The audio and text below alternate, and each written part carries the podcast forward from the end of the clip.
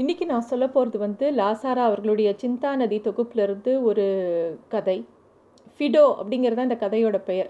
சிந்தா நதி முழுக்குமே நிறைய அவரோட ச வாழ்க்கையில் நடந்த சம்பவங்கள் கதைகள் எல்லாமே கலந்து இருக்கும். ஒவ்வொன்றும் ஒவ்வொரு விதமாக மனசில் வந்து நமக்கு ஆழமாக பதிகிற மாதிரி சம்பவங்களாக தான் இருக்கும். இன்றைக்கி அந்த வரிசையில் நம்ம பார்க்குறது வந்து ஃபிடோ அப்படிங்கிற ஒரு கதை தான் பார்க்க போகிறோம் இதுவும் அவரோட வாழ்க்கையில் நடந்த ஒரு சம்பவமாக கதையா அப்படிங்கிறது நம்ம படிக்க படிக்க தான் நமக்கு புரியும். இந்த கதை எப்படி ஆரம்பிக்கிறது அப்படின்னா இவங்க சித்தப்பாவுக்கு வந்து கல்யாணம் ஆன புதுசு. அப்போ வந்து அவங்க வாலாஜா ரோட்டில் சேப்பாக்கத்துக்கிட்ட ஒரு கு வீட்டில் குடியிருக்காரு. அவங்க சித்தப்பாவும் சித்தியும் கல்யாணம் ஆன புதுசில். அவங்களுக்கு அப்போ குழந்தையெல்லாம் இல்லை. இவங்க அப்பா அம்மா என்ன பண்ணுறாங்க இவரையும் இவரோட தம்பி லாசாராவையும் அவருடைய தம்பியையும் அவங்க சித்தப்பா வீட்டில் இருக்க வச்சு அங்கேருந்து படிக்க அனுப்ப அனுப்புகிறாங்க அதெல்லாம் அந்த நாளில் ரொம்ப சகஜமான விஷயம். ஒரு உறவினர் வீட்டில் போய் தங்கி படிக்கிறதுங்கிறது ரொம்ப சாதாரணமான ஒரு விஷயமாக இருந்த காலம் அது. இவர் சொல்கிறார் அவங்க சித்தப்பாவுக்கு நான் தீராத கடன் பட்டவனானே. எங்கள் சித்தப்பா எங்களை அப்படி கவனிச்சுட்டார் அப்படிங்கிறார். அவங்க சித்தப்பா எப்படி அப்படின்னா அவர் ஒரு கடுமையான உழைப்பாளி. அவர் வந்து வேலைக்கு அஞ்சாத ஒரு ராட்சசன் மாதிரி வேலை பார்ப்பார் அவர் எப்பயுமே. அவர் வந்து அவர் வழக்கமாக வேலை பார்க்குற வேலையை தவிர ரெண்டு இடத்துல பார்ட் டைம் ஜாப் பண்ணுறார் அப்படி வந்து எப்படியாவது முன்னுக்கு வரணுங்கிற ஒரு மனசில் ஒரு எண்ணம் இருக்கக்கூடிய ஒருத்தர். அவங்க இருந்த வீடு சொல்கிறார் ஒரு காலி நெருப்பு பெட்டியை நிமித்து வச்சா எப்படி இருக்குமோ அது மாதிரி ஒரு சின்ன வீடு. கீழே சின்ன கூடம் ஒட்டினா போல் அதை விட சின்ன சமையலறை இதுக்கு மொட்டை மாடி வேறு. அந்த மொட்டை மாடியில் வந்து காலியாக இருக்கும். உங்கள் சித்தப்பா என்ன பண்ணியிருக்காங்க அங்கே பாதி இடத்துக்கு ஒரு பந்தல் மாதிரி போட்டு அதையும் யூஸ் பண்ணுற மாதிரி வச்சுருந்தாங்க. கூட கூடத்தில் வந்து ரெண்டு பேர் இருந்தால் கூட தோளத்தோடு இடி இடிக்காமல் திரும்ப முடியாது. இவர் என்ன சொல்கிறார் இதெல்லாம் பின்னோக்கி யோசிக்கும் போது ரொம்ப நம்ம வந்து சுவாரஸ்யமாக பேசுகிறோம் ஆனால் அந் அப்போ அந்த காலத்தில் வாழும்போது ரொம்ப இம்சையாக இருக்கும். வாழ்க்கை முறையில் திடீர் திடீர்னு விளக்க முடியாதபடி நேருக்கு நேர் நெருக்கத்தில் ஒருத்தரை பார்த்துட்டே இருக்கோம் அப்படின்னா அது வந்து எவ்வளோ கஷ்டம் தெரியுமா? ஒரு இத்தினோண்டு வீட்டில் இத்தனை பேர் இருக்கிறதுங்கிறது ஒரு பெரிய கஷ்டம். இதை இப்போ வேணால் நம்ம வந்து சாதாரண ஒரு விஷயமா சொல்லலாம். இந்த ஹாலுக்குள்ளே ஒரு நாள் சித்தப்பா ஒரு நாய்க்குட்டியை கூட்டின்னு வந்துட்டார் வளர்ப்பதற்கு. பார்ட் டைம் வேலை செய்கிற இடத்துல யாரோ கொடுத்தாங்களாம். அப்போ வந்து இவங்க சித்தி என்னதான் புது மன ஜோடியாக இருந்தாலும் அந்த சித்திக்கு வந்து இந்த நாய்க்குட்டியை கூட்டின்னு வந்தது ரொம்ப பிடிக்கல. நம்ம இருக்கிற இடத்துக்கு நமக்கு இருக்கிற பழப்புக்கு ரொம்ப திண்டாட்டமாக இருக்கிற நேரத்தில் இந்த நாய் ஒன்று தான் குறைச்சலான்னு அவங்க சித்தி சொல்லி பார்க்குறாங்க. ஆனால் அவர் கேட்கவே இல்லை. அவர் வந்து இந்த நாய் என்ன ஜாதி தெரியுமா? அப்படிங்கிறார். அந்த சித்தி சொல்கிறாங்க எனக்கு தெரிய வேணாம். திருப்பி கொடுத்துருங்கோ இல்லை தெருவில் விட்டுடுங்கோ. அப்படின்னு சொல்கிறார் சொல்கிறாங்க அவங்க சித்தி. உடனே அவங்க சித்தப்பா கோவம் வருது. ஓஹோ அதுக்குள்ளே இவ்வளோ தூரம் வந்துட்டியா? ஐ ஆம் த லா ஹியர் நான் இங்கே தான் இருக்க போகிறது பிடிக்காதவா இந்த வீட்டை விட்டு போயிடலாம். மனுஷால காட்டிலும் நாய் நன்றியுள்ள பிராணி. சும்மாவா சொன்னா? அப்படின்னு அவங்க சித்தப்பா கோச்சிக்கிறார். நாய்க்குட்டிக்கு அவர் வந்து திடீர்னு கடைக்கு போய் முழங்கை வரைக்கும் நீட்டாக ஒரு சாட்டை அதுக்கு வேணுங்கிற சாமான் அதுக்கு ஒரு கழுத்துப்பட்டை ஒரு தோல்வார் ஒரு சாசர் ஒரு குட்டி படு பாய் தடுக்கு இந்த மாதிரி என்னெல்லாமோ அதுக்குன்னு வாங்கிட்டு வர ஒரு வீட்டுக்கு ஒரு குட்டி நாய்க்குட்டி வந்தால் அதுக்கு என்னெல்லாம் தேவையோ எல்லாத்தையும் வாங்கிட்டு வரார். கூடத்தில் ஒரு மூலையில் நாய்க்குட்டியை பத்திரமா உட்காத்தி வச்சாச்சு. இப்போ ஃபிடோ தான் இந்த அந்த நாய்க்குட்டி பேர் தான் ஃபிடோ இப்போ அதுதான் வீட்டுக்கு இளவரசன் மாதிரி அது. ஃபிடோவோட அழுகை பற்றி சந்தேகமே இல்லை. உடல் பூரா நல்லா வெள இருக்குது பொத்தான் மாதிரி கருவழிகள். புத்திசாலித்தனத்துக்கு அந்த கண்ணிலேயே அதோட புத்திசாலித்தனம் தெரியறது. சத்து நேரம் அதை பேசாமல் இருந்ததுன்னா ஏதோ ஒரு பொம்மைன்னு நினைக்க தோணும். கொலுப்படியில் வைக்கிற அளவுக்கு அவ்வளோ அழகாக இருந்தது அந்த நாய்க்குட்டி. துரு துருன்னு அலையிறதும் எகிரி எகிரி குலைக்கிறதும் அதை பார்த்தாலே ஒரு ஸ்மார்ட் ஃபிலோ ஒரு பூ குழந்த மாதிரி இருக்குது அந்த ஃபிடோ கூடத்தில் இவங்களுக்கு சாதம் போட்டவுடனே இவங்க இந்த ரெண்டு பசங்களுக்கு அவங்க எல்லாரும் சாப்பிட உட்கார்ந்த அந்த நாய்க்குட்டிக்கும் சம அந்தஸ்தில் ஒரு சாசரில் பால் ஊற்றி ஆகுமா அந்த கொ குழந்தைய அப்படி பார்த்துனாங்க தினமும் பால் சோறு அதுக்கு என்ன தேவையோ அதை பார்த்துனாங்க அப்போ வந்து அவங்க சித்திக்கான மனசாகாது. சொல்லுவாங்களாம் நீங்கள் உயிரை கொடுத்து உழைக்கிறேன் நாங்கள் சாப்பிட்றோம். இந்த நாய்க்குட்டி நமக்கு கட்டுப்படி ஆகிற சமாச்சாரமா? அப்படின்னு சித்தி கெஞ்சி பார்ப்பாங்க மிஞ்சி பார்ப்பாங்க கொஞ்சி பார்ப்பாங்க எப்படி கேட்டாலும் அவங்க சித்தப்பா ஓஹோ ரொம்ப தெளிவாக இருந்தார்.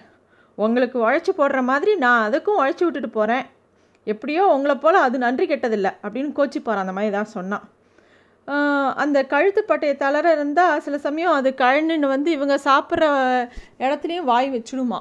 இருந்தாலும் அவங்க சித்தப்பா வந்து அந்த நாய்க்குட்டியே ஒன்றுமே சொல்ல மாட்டார். அதை தவிர கூட முழுக்க அது பண்ண அசூயையை யார் எடுத்தெறியறது அப்படின்னு யோசிக்கும்போது லாசாரா அவர்கள் தான் சொல்கிறார் நான் தான் எடுத்தெறிஞ்சேன்.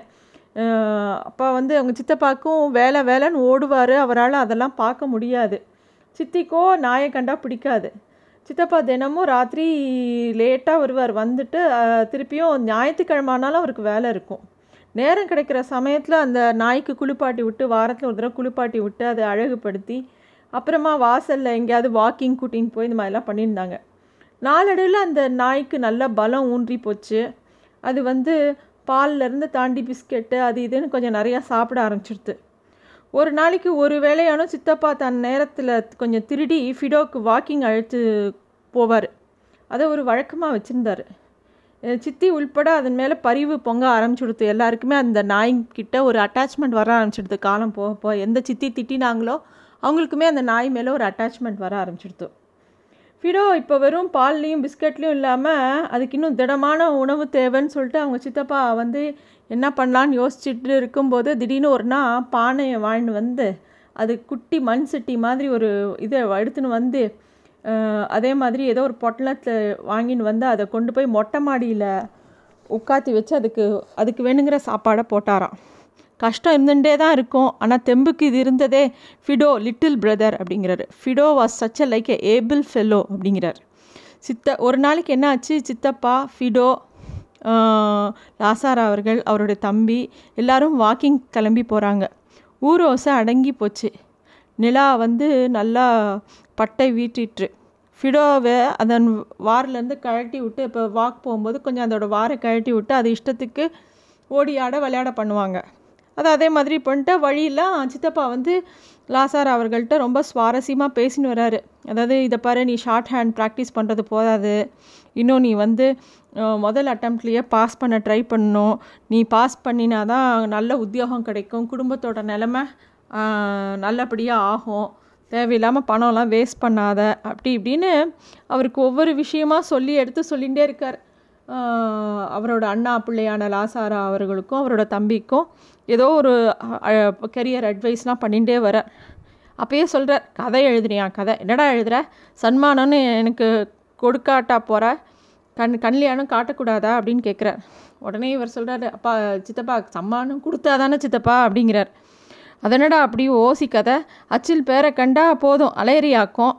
அப்படின்லாம் சத்தம் போகிற என்ன பெருசாக கதை எழுதுகிற எழுதினதெல்லாம் போதும். வேலை வாங்குறதுல கவனத்தை செலுத்து. இந்த கதை எழுதி பெருசாக சம்பாதிச்சிட முடியுமா? அப்படி இப்படின்னு அவங்க சித்தப்பா ஏதோ பேசிகிட்டே வர.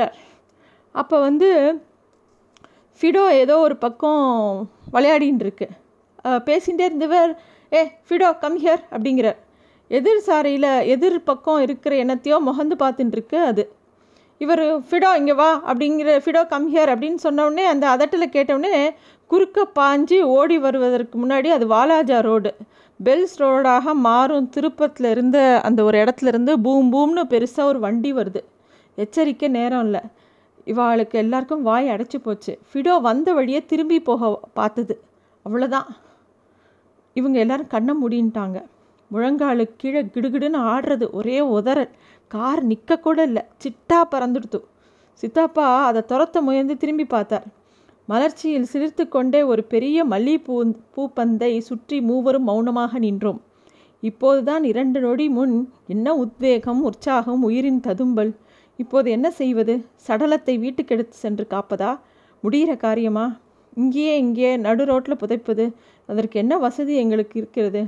என் எவ்வளோ நேரம் அப்படி இன்னோமோ கொஞ்ச நேரம் கழித்து அவங்க சித்தப்பா மெதுவாக அந்த ஃபிடோவை தூக்கின்னு போய் கார்ப்பரேஷன் தொட்டிலில் போ தொட்டியில் போட்டுட்டு முன்னாடி நடக்க பின்னாடி இவங்க ரெண்டு பேரும் அண்ணனும் தம்பியும் பின்தொடர்றாங்க.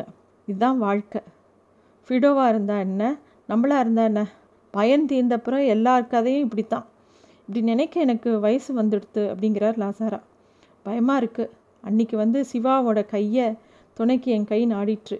சிந்தா நதியில் ஒரு கலங்கல்.